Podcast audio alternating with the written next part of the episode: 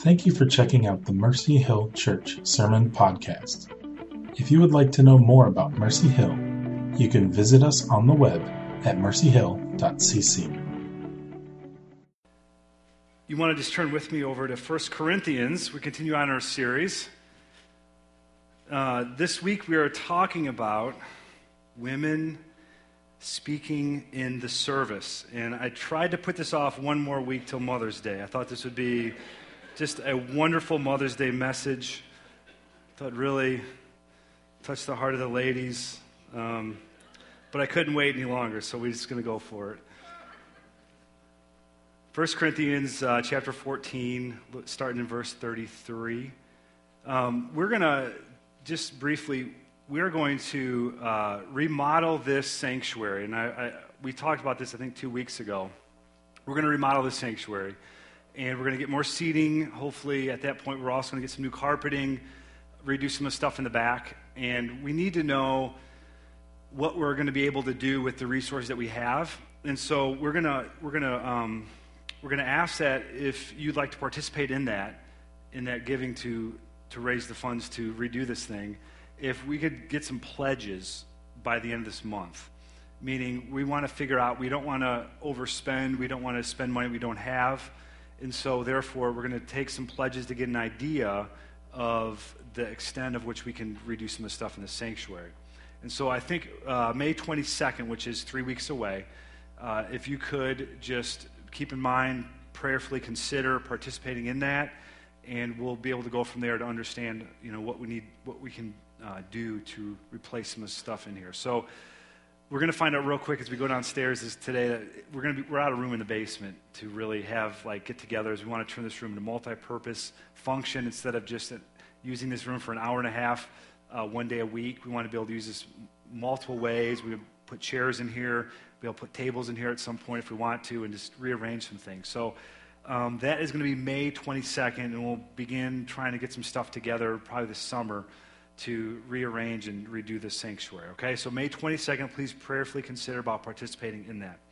All right, let's pray as we uh, turn to God's word this morning and hear from Him. So, Lord Jesus, we pray this morning that your name would be exalted above all names.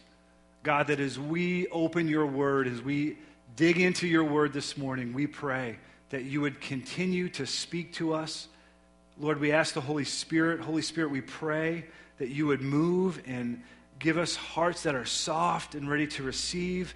We pray that you would take your word and you would press it into us, that we would be able to see the glory and the majesty of all that you are and all that you've done in these passages this morning. In Jesus' name we pray. Amen. A couple weeks ago, um, maybe it was last week actually, uh, Barack and Michelle Obama went to Saudi Arabia. Okay, Saudi Arabia. And they went to Saudi Arabia for a number of different reasons, but uh, primarily to pay respects to the late Saudi king Abdullah. Now, while they visited in Saudi Arabia, um, they, they're, they're really, there's a lot of pressure to conform to the, the culture and the norms as you go to visit another country. And so um, this, is what, this is what was said. His visit, which he cut short as a much hyped trip to India, underscores how important the U.S. Saudi relationship remains to the American leadership. On social media, however, much of the attention was focused on something else Michelle's attire. All right? Now, before I read this, this is not this is not a bash against the president. This is not a bash against his wife. This is not a political dig or anything like that at all. So please, please hear me out here. I'm, I'm just using this as an illustration, not as a means of somehow, you know, secretly trying to undermine the Obamas or anything like that, okay? So you guys get that? You guys understand that, okay? All right. As noted by the Associate Press, Associated Press, Michelle Obama did not wear a headscarf on Tuesday when she was there. In Saudi Arabia, that's unusual. The country is one of the few places on earth where women, women are expected to cover their heads, as most Saudi women do wear the head covers, the headscarves. Now, The problem was is that Michelle Obama did not wear a headscarf, which raised a lot of questions in the eyes of some of the people who live in Saudi Arabia because here we have a, a visiting uh, dignity coming to Saudi Arabia. Michelle Obama does not wear a headscarf. She did wear, like they said that she wore long, you know, flowing clothes, so it was so it wasn't crazy immodest. But the fact that she did not wear a headscarf garnered a, a, a firestorm on Twitter. Okay, and so from the one day that she did not wear a head headscarf, there were over 1,500 tweets with the hashtag. All right, roughly translated, Michelle Obama immodest. Okay? So, all criticizing the First Lady from Saudi Arabia's perspective. Now, we ask this question Did she have to wear the headscarf? Did Michelle Obama, was it necessary? Did she ha- was, was she forced to wear a headscarf? No. Right? She has every right in the world to not have to wear or not have to conform to a foreign, really, culture where she could be herself and say, Look, I don't wear headscarves at home. I'm not going to wear headscarves when I go here, right? That, that is perfectly her right to do, isn't it? Now, the question then doesn't become is it her right, but is it then, is it wise? Is it wise for her to wear a headscarf or to not wear a headscarf? That's a, that's a whole other question. We'll get back to this in a moment. I just want to kind of bring that to us just to, just to start thinking a little bit about the effects that we can have as we enter into a foreign culture, as we, as we engage with a culture that's not our own, and the effects that it has on us and our freedoms to be able to do what we want to do, right? Okay, now, before we read 1 Corinthians 14, I want to just bring a couple things to our attention. This is talking about women, okay? Undoubtedly, it's talking about women, and I wanted to bring us a context for what the lives of women in the first century Okay, so what did first century, the life of a woman look like? Number one, they were uneducated. They did not go to school. School was not for women, it was for men only. So women were not educated. Number two, the Jews actually believed that it was a sin to teach a woman anything. Okay, it was a sin. It was a sin. It was, it was an actual sin to do that. They went as far to say that you were forbidden, a man was forbidden to talk to a woman on the street. So if you were passing a woman, you were not permitted, it was, it was not right for you to have a conversation with that woman as you passed her on the street. Okay? Now, that was in that was Jerusalem or that was in um, the Jewish perspective. Now, in the church in Corinth, undoubtedly there was Jews and there were also Greeks and various people groups in the church. In Greece, women also led a very secluded life so far as to say that in his work, Advice to a Bride and Groom, the writer Plutarch writes this A woman ought to be modest and guarded in saying anything in the hearing of outsiders. A woman ought to be guarded against saying anything in the hearing of outsiders. He then goes on to write this A woman ought to do her talking either to her husband or through her husband. Okay? So that's first century life for a woman. All right? That's the context that this passage of Scripture was written. First century in Greece, women not appropriate to really be talking to other men on the street, not appropriate to really be talking in the hearing of outsiders. This is, it sounds crazy, but this is the way that it was in the first century, okay? This is the context which Paul writes this letter. Now, let's get to 1 Corinthians chapter 14. Keep that in mind. We're going to start in verse 33, second half of verse 33. As in all the churches of the saints, verse 34, the women should keep silent in the churches, for they are not permitted to speak, but should be in submission, as the law also says. All right, let's pray. That's a good sermon. No, I'm just kidding. Just kidding. If there is anything they desire to learn, let them ask their husbands at home. For it is shameful for a woman to speak in church. Or was it from you that the word of God came? Or are you the only ones it has reached? If anyone thinks that he is a prophet or spiritual, he should acknowledge that the things I am writing to you are a command of the Lord. If anyone does not recognize this, he is not recognized. So, my brothers, earnestly desire to prophesy, and do not forbid speaking in tongues. But all things should be done decently and in order. All right, all things done decently and in order. So, what do we do with a passage like this? What do we do when we come to a passage in Scripture that's pretty clear about specific things that we read and think, well, no one's really doing that? I mean, there wasn't any lady who showed up here this morning as they crossed into the parking lot of the church facilities that said, you know what, I got to be quiet now. I can't speak until we get home. Nobody did that. If you did, you should not be doing that, okay? No one did that. So, what do we do with passages like this in Scripture? I'm going to take just a moment because we'll get back to this passage in a second, but I'll take a moment just to say, what do we do with passages like this in Scripture that we really are hard to swallow and we don't know what to do with? Okay. I'm going to turn over to 2 Timothy. You don't have to turn over there with me. I'm just going to turn there real quick. 2 Timothy 4, verse 13. All right. 4, verse 3. We're going to take a break. We're going to walk away from the passage for just a second. What we do with hard passages in Scripture? 2 Timothy 4, verse 13 reads this When you come, bring the cloak that I left with Carpus at Troas, also the books, and above all, the parchments. Okay? So there's a command in Scripture. There's a command. We are given a very crystal clear command that when we go to Troas, we're to get a cloak from Carpus and also the parchments and the writings. I mean, this is, this is God's word. It is crystal clear. How many people have ever gone to Troas looking for Carpus to bring a cloak to Paul?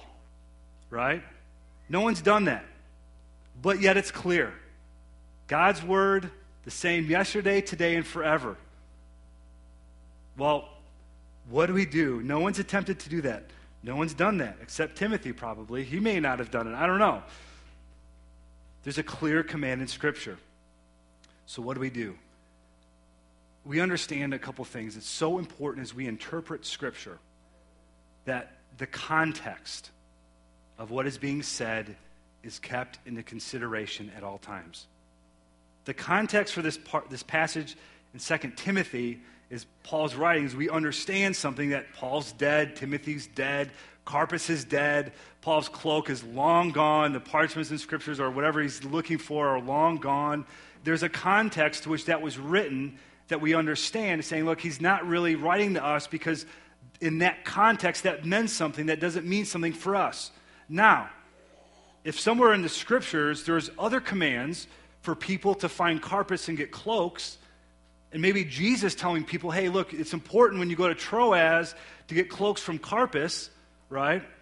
Then there'd be somebody say, hey, we need to pay attention to this because there's a bigger context. There's, it's said in different ways, in different times, in different places. Other people are commanding this thing. It must be really important for us to consider what's being said about Cloaks for Carpus, which I think would be a great band name, okay? Cloaks from Carpus. It's a great band name we have to understand, we have to take a step back and understand what's the immediate context. Then what's, what, are, are there other places in Scripture where it says something similar? And there's other places in all of Scripture that give this command. And so for, for first or for second Timothy, there's not. The context is, is this immediate thing. Now, let's go back to 1 Corinthians 14. We have to ask ourselves, what is the context in which this was written. Is there anywhere else, anywhere else in the book of 1 Corinthians that would illuminate or help us understand that Paul is telling women to, to ultimately be completely silent at all times? Well, what does he say in 1 Corinthians 4, 1 uh, Corinthians chapter 11? Remember this. He's talking to people as they pray and prophesy in church, and he's assuming that women are to have their head covers when they pray and they prophesy during church. So he's talking about women praying and speaking in church. And he's saying, look, when they, when they do this, when they, when, they, when they speak in church, when they pray and prophesy in church, have their heads covered. Then we read in this chapter, he's talking about, well, women are to keep silent. So what are we to make of that? Well, we have to remember the context, okay? So, what's the immediate context for this passage?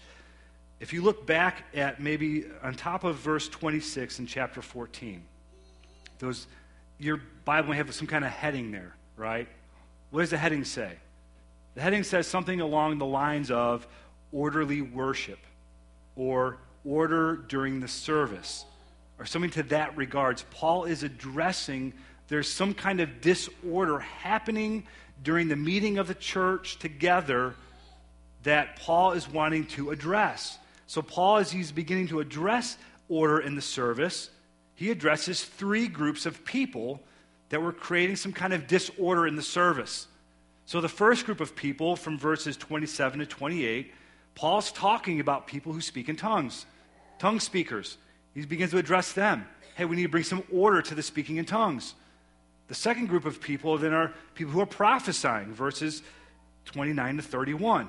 Saying, look, as, as you're prophesying, there needs to be some order in the service. And then the last group of people that Paul begins to address are the women, verses 33 through 35. But the immediate, so that's the immediate context. There's, he's addressing three groups of people, calling for order, calling for peace.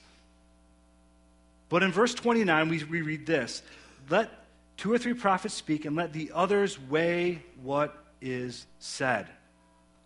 There's some kind of weighing, some kind of judging, some kind of dialogue, discussion about the prophetic words that were bring, being brought and weighing to say, are these things appropriate? Is this for us today? Is this, is this a false prophecy? There's some kind of judgment taking place during the service, people weighing out what's being said during the church service, that Paul said that needs to be done in an orderly fashion because God is a God of peace, not a God of disorder. Now, I remember the first time I came to a, a realization about the money I was making at a real job. So I, gra- I graduated from college, I went to work for, our, for a, a small plumbing supply company and uh, went to work there in the warehouse. And I remember my getting it like a real paycheck. I don't know if you remember that, like the first real paycheck that you get. It's like real money. You're not, you know, I delivered newspapers, you know, I delivered pizzas, I was delivering something. And, uh, and so I got a job and actually making real money. And I remember walking into a candy store at the mall. They used to have candy stores at the mall, if you remember that, right? And I went in there, and my entire life, I have been limited by the fact of either someone like my mom or someone in my family said, you know, you should not eat lots of candy, or lack of money, not being able to afford lots of candy. But in this moment, I had the money, and my mom was not there. and I was hungry. And so I remember walking in there, and there's two things that I love. I love, I love Coca Cola, I love gummy bears. And when the two come together, it's absolutely amazing. These gummy Coke bottles, I don't know if you've ever had those before. The two things come together in this perfect, this symbiotic relationship of this, this delicious good goodness, you know? And I remember just buying just pounds of this stuff. I mean, just, eh, I got money. I got money to burn. I got so much money I don't know what to do with it. So I'm going to spend it on candy. And just buying just all kinds of candy. And now, I don't know this from experience, but I heard if you eat like two pounds of that stuff, it's really bad. It's really bad for you inside. I don't know from experience, I've just heard that, but just saying. Just because I can doesn't mean that I should. Just because, I, just because I'm able to do that, because I have the freedom to do that, doesn't mean I should do that, right? Now, the book of First Corinthians is a testimony. The church, he's dealing with the church's testimony of Jesus Christ to an outside world. The Apostle Paul is dealing with a church that's in, it's in a bit of like chaotic free fall. He's saying, look, you have a testimony as a church of who Jesus Christ is and all that he's done for us and for a dying world around you. And therefore, I want this testimony of Jesus Christ to be crystal clear in everything that you do. I want this to be a testimony of Jesus Christ. Therefore, therefore, we lay down some of our freedoms and rights that we may otherwise have for the sake and consideration of the people around us, whether that be the people in the church or people outside the church. Just because we can do something doesn't mean we should. Just because we are able to not have to wear the headscarf doesn't mean that we shouldn't. So he talks to people in this book about people eating meat. Look, you have the freedom to eat meat, but some of your brothers and sisters don't have that freedom because it, binds them up inside. What should you do? Well, don't eat meat. What about exercising of gifts? I, have got, God's given me the gift of prophetic words and speaking in tongues, but man, if it's done in a disorderly way or a way that's not peaceful, then you shouldn't do it. Then lay down your rights for the sake of other people. What if I want to sleep with who I want to sleep with? Paul says, look, we need to deal with this. What if I want to participate in temple ceremonies? Paul says, look, this has an effect on the people around you. Don't do it. What if I want to sue my brother or sister because they've taken advantage of me in the courts? Well, you have that right to do that. Paul says, lay down your rights. Be wronged for the sake of the testimony of Jesus Christ. That's better than taking up your rights and demanding your rights and trying to get your way. He says, lay it down. Be taken advantage of financially for the testimony of Jesus Christ. We never hear that. It almost sounds ridiculous to us. But this is what the Apostle Paul is telling the church to do for the sake of the testimony of Jesus Christ. Lay your rights down. And what the Apostle Paul then does is begins to unpack what Jesus Christ has done on the cross on our behalf in regards to all these various elements of in the church life. So in verses in chapter 1 verse 18 chapter 2 verse 2 311 316 323 415 5 7 and 8 chapter 6 19 verses 19 through 20 chapter 9 22 through 23 10 14 through 17 10 verse 33, 12 verse 27, 15 1 through 11, he begins to unpack the nature of what Jesus Christ has done on the cross and makes application of it in the life of the church. He says, Look, because of who Jesus Christ is and because of what he has done and because he laid down his rights, Jesus Christ, who's the only person to ever walk the face of the earth that could say, Hey guys, it is all about me and I've got some rights, and I got, uh, there's some things that I want done, and you need to listen to what I say and do whatever I say, and I don't care about you. Jesus Christ could have done that, but he didn't. He laid down his rights, he became a servant. He suffered for us in our place, that we would be forgiven and received and redeemed and saved and transformed that's what Jesus Christ did. He suffered on our behalf. He didn't have to suffer. The only person who really could say, Look, I don't have to do this. There's, forget the whole thing. In the Garden of Gethsemane, he could have said, Look, I'm just going to go home now. Forget this thing. He didn't. He laid down his rights. And now, what he says to you and me is this Come, follow me. Come, follow me. He's not saying, look, come follow me to a life that's full of peace and tranquility and no sacrifice and abundance and no suffering and ease and comfort. He says, come follow me to my death. That's where I'm going. And if you're going to follow me, it means that you will need to pick up your cross every single day. That's what Jesus Christ is calling us to. And as brothers and sisters in Jesus Christ, that is our responsibility that we have towards one another. The goal of this passage is not the full exercise of my rights, my freedoms, or my gifts. It is for the sake of building up and caring for and loving my brothers and sisters in such a way that it has this effect that strengthens and it helps and it fortifies and it edifies one another. That in all that we do, there would be a consideration that I want to edify my brothers and sisters and if that may mean I have to lay down my rights or I can't speak in tongues as much as I'd like or whenever I would like, if that may mean my prophetic words will be weighed and, and, and really to be understood, if that may mean I can't speak when I want to speak, I'll lay my rights down. Because that's what my Savior's done for me.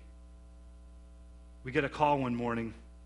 We got a call one morning at the church. We don't, uh, the phone doesn't really ring at you know, 8.30 in the morning here at the church. Phone rang. I pick it up. It's a neighbor. Somebody lives across the street from this church over here. And we are, the worship team was practicing. The windows are wide open. It's a beautiful spring morning, unlike this morning.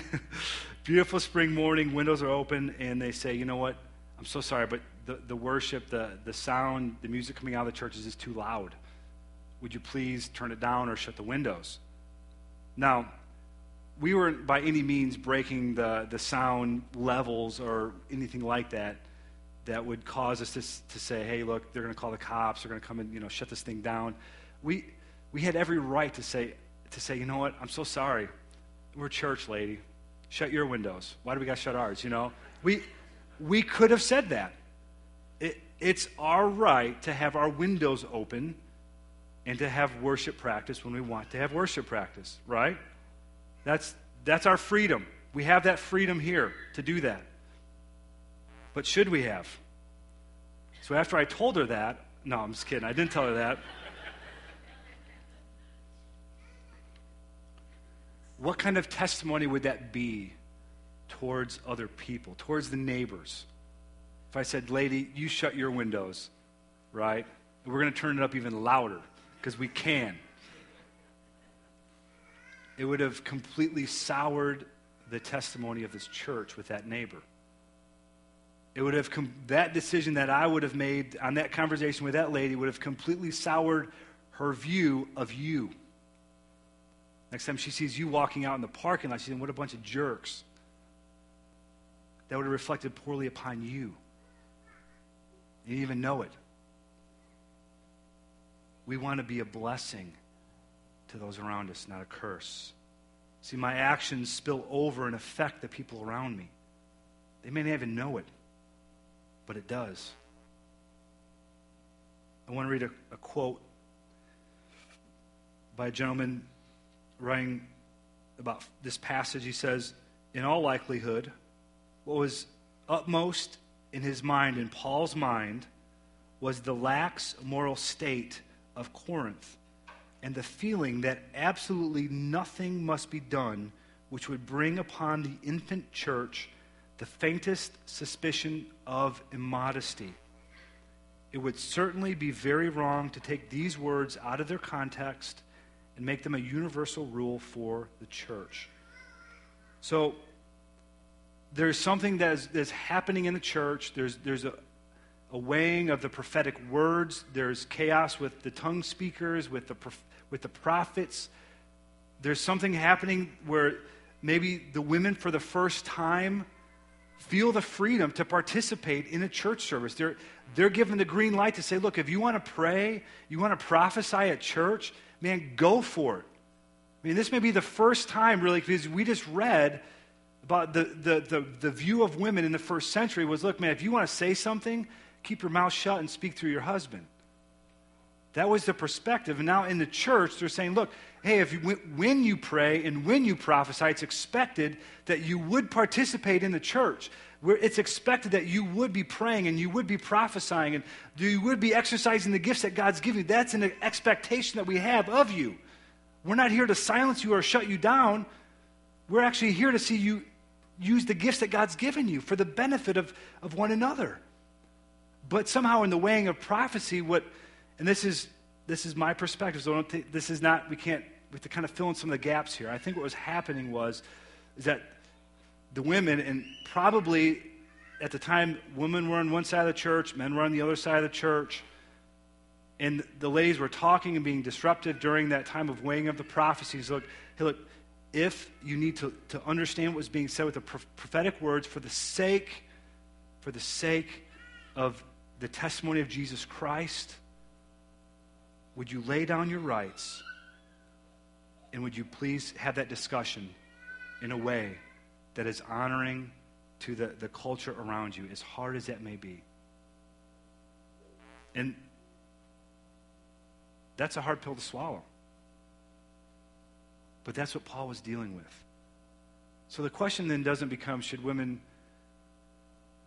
buck against the culture and say, look, forget you. I've got the right, I've got the green light to go ahead and, and do my thing here at church. I'm going to do it to its full extent because I can. Or is it wise to say there may be some limitations that I will take on myself for the sake of the testimony of Jesus Christ. It's tough. It's hard when one group of people is really isolated out from the rest and say, look, you've got limitations, but you go ahead and do whatever you want to do. That's hard. But this is what sometimes God calls us to do. Should we wear the headscarf when we go to Saudi Arabia or not?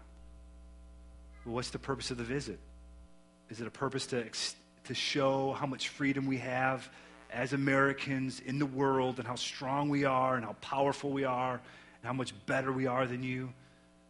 Or we coming along and say, look, we want to be, we want to be at peace? We want to be people who are respecting of your culture, respecting of where you're at, where you've grown up, what you understand to be true. So, what's the application to this?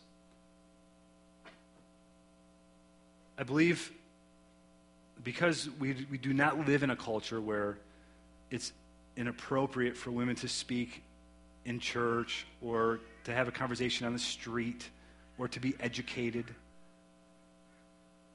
We have to understand the bigger picture here, I believe, is what the Apostle Paul is getting at, and then is this understanding of the way in which our actions affect the people around us affect the testimony of Jesus Christ. I think that's the big, one of the big pictures for us, that almost one of the takeaways for us is this. How does what I do affect my brothers and sisters in the testimony of Jesus Christ? I had an opportunity to grab lunch with a friend this week, and we were talking about some of the life decisions that this individual has, has been has made, is, is making. And just the way in which this individual was talking about the, the process of making these life decisions was done in such a way that the priority was upon Jesus Christ and who he is and what he's done and what he's called us to, and then that affecting the way that this individual is making decisions. And I cannot tell you, I left that lunch, number one, encouraged, but number two, I thought, man, I want to make decisions that way. I want to be considerate of the priority of Jesus Christ in every area of my life, whether it's work or it's home or it's with my family or it's just the, the stuff I get involved with outside of all those things. I want to be considerate of the way in which Jesus Christ rules and reigns over every aspect of my life. And I left there thinking, I want, man, I was encouraged. I want to begin making decisions like that. I want to do things that way. See, there's a spillover in, in the way in which we live our lives that affects the people around us. I'm affected. Singing on a Sunday morning. We said this earlier. We, we have the opportunity to make more room in the sanctuary. We can, get, we can put the kids in the children's ministry right off the bat, put them downstairs. We'll have more room up here for the adults. But there is an effect that the children the, the, the, way in which they see us, the adults, worshiping and engaging with the Lord and prioritizing Him, there is an effect upon their lives that I believe is so important that we're not going to sacrifice that for space. Because there's spillover in the way in which we conduct ourselves here at church on a Sunday morning uh, amongst a bunch of little people who are looking up to see us and who we are. That has an effect. Life share groups we have small groups that meet throughout the week. The point of the life share groups is, is to, to gather people together to talk about the things of the Lord on a regular basis. Now, here's the deal if you are doing that on a regular basis apart from life share groups, amen. Don't feel like you've got to add something else to your calendar. The goal of life share groups is not to get a part, to be a part of life share groups. The goal of life share groups is, for some of us, me included, it's helpful to have something on the calendar on a specific day at a specific time to plan out, hey, we're going to get together and talk about the things of the Lord with other people. That's helpful for me. But for some of you, you're, hey, you don't need that. You're just doing it naturally. If you're doing that, amen. Hey, forget life share groups. Just keep doing what you're doing. That's important.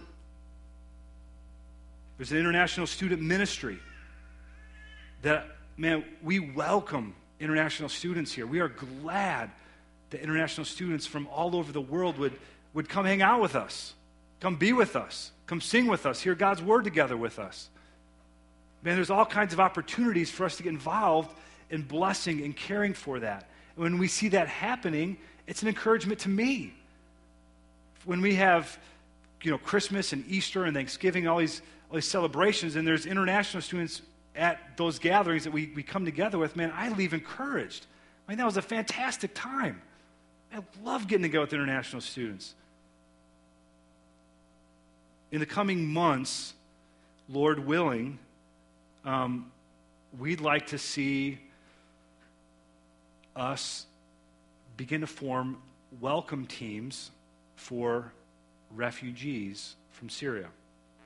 And um, we would form these welcome teams who would help then greet at the airport, who would then help them find a place to get settled in, understand American culture, uh, where to shop. I mean, all that kind of stuff. It has an effect on each one of us as we come together and begin to serve the purposes of God and begin to do the things that, that are a blessing and a, and a consideration of other people. Man, it spills over to everyone around us. We can't escape that. I want to encourage you. I want to encourage you ladies especially, if you have a prophetic word, if you have an encouragement, if you have a scripture, man, come ready to share on a Sunday morning. You don't have to be quiet. That's not this place. For all of us, that encouragement extends to all of us, men and women. Life share groups, come ready to share. Your gatherings and getting together, having meals together with other people, come ready to share. Come ready to, to, to, to be a blessing to the people around us. We need that. And number two, it's also our responsibility towards one another. That's what God's given us to do. Amen. We're going to close. I just want to leave you with that. I want to leave us with that because there is a fundamental shift that comes as we understand we've, been bombarded our entire lives with this idea that it is all about us that we are the ones who make decisions for ourselves, that ultimately what's most important is myself. And this scripture completely flips that on, on, its head and says, no, actually, it's not about you. It's about a consideration of other people. So, Lord Jesus, we come before you this morning and we give you thanks and praise for your work on the cross on our behalf. Jesus, thank you that you laid down your rights that we could be set free. Jesus, thank you that you give us the strength and the grace to come follow you, even when it's hard and difficult, even when you call us to lay down our freedoms. Jesus, thank you. Lord, I pray that as we go forth from here today, that we would go forth mindful of the way in which our lives affect and spill over into other lives, that Lord, the way in which we love you and serve and, and bless and care for, Lord, it has an, a, an unbelievable effect on the, on the testimony of your name and on the way in which this church is built and strengthened.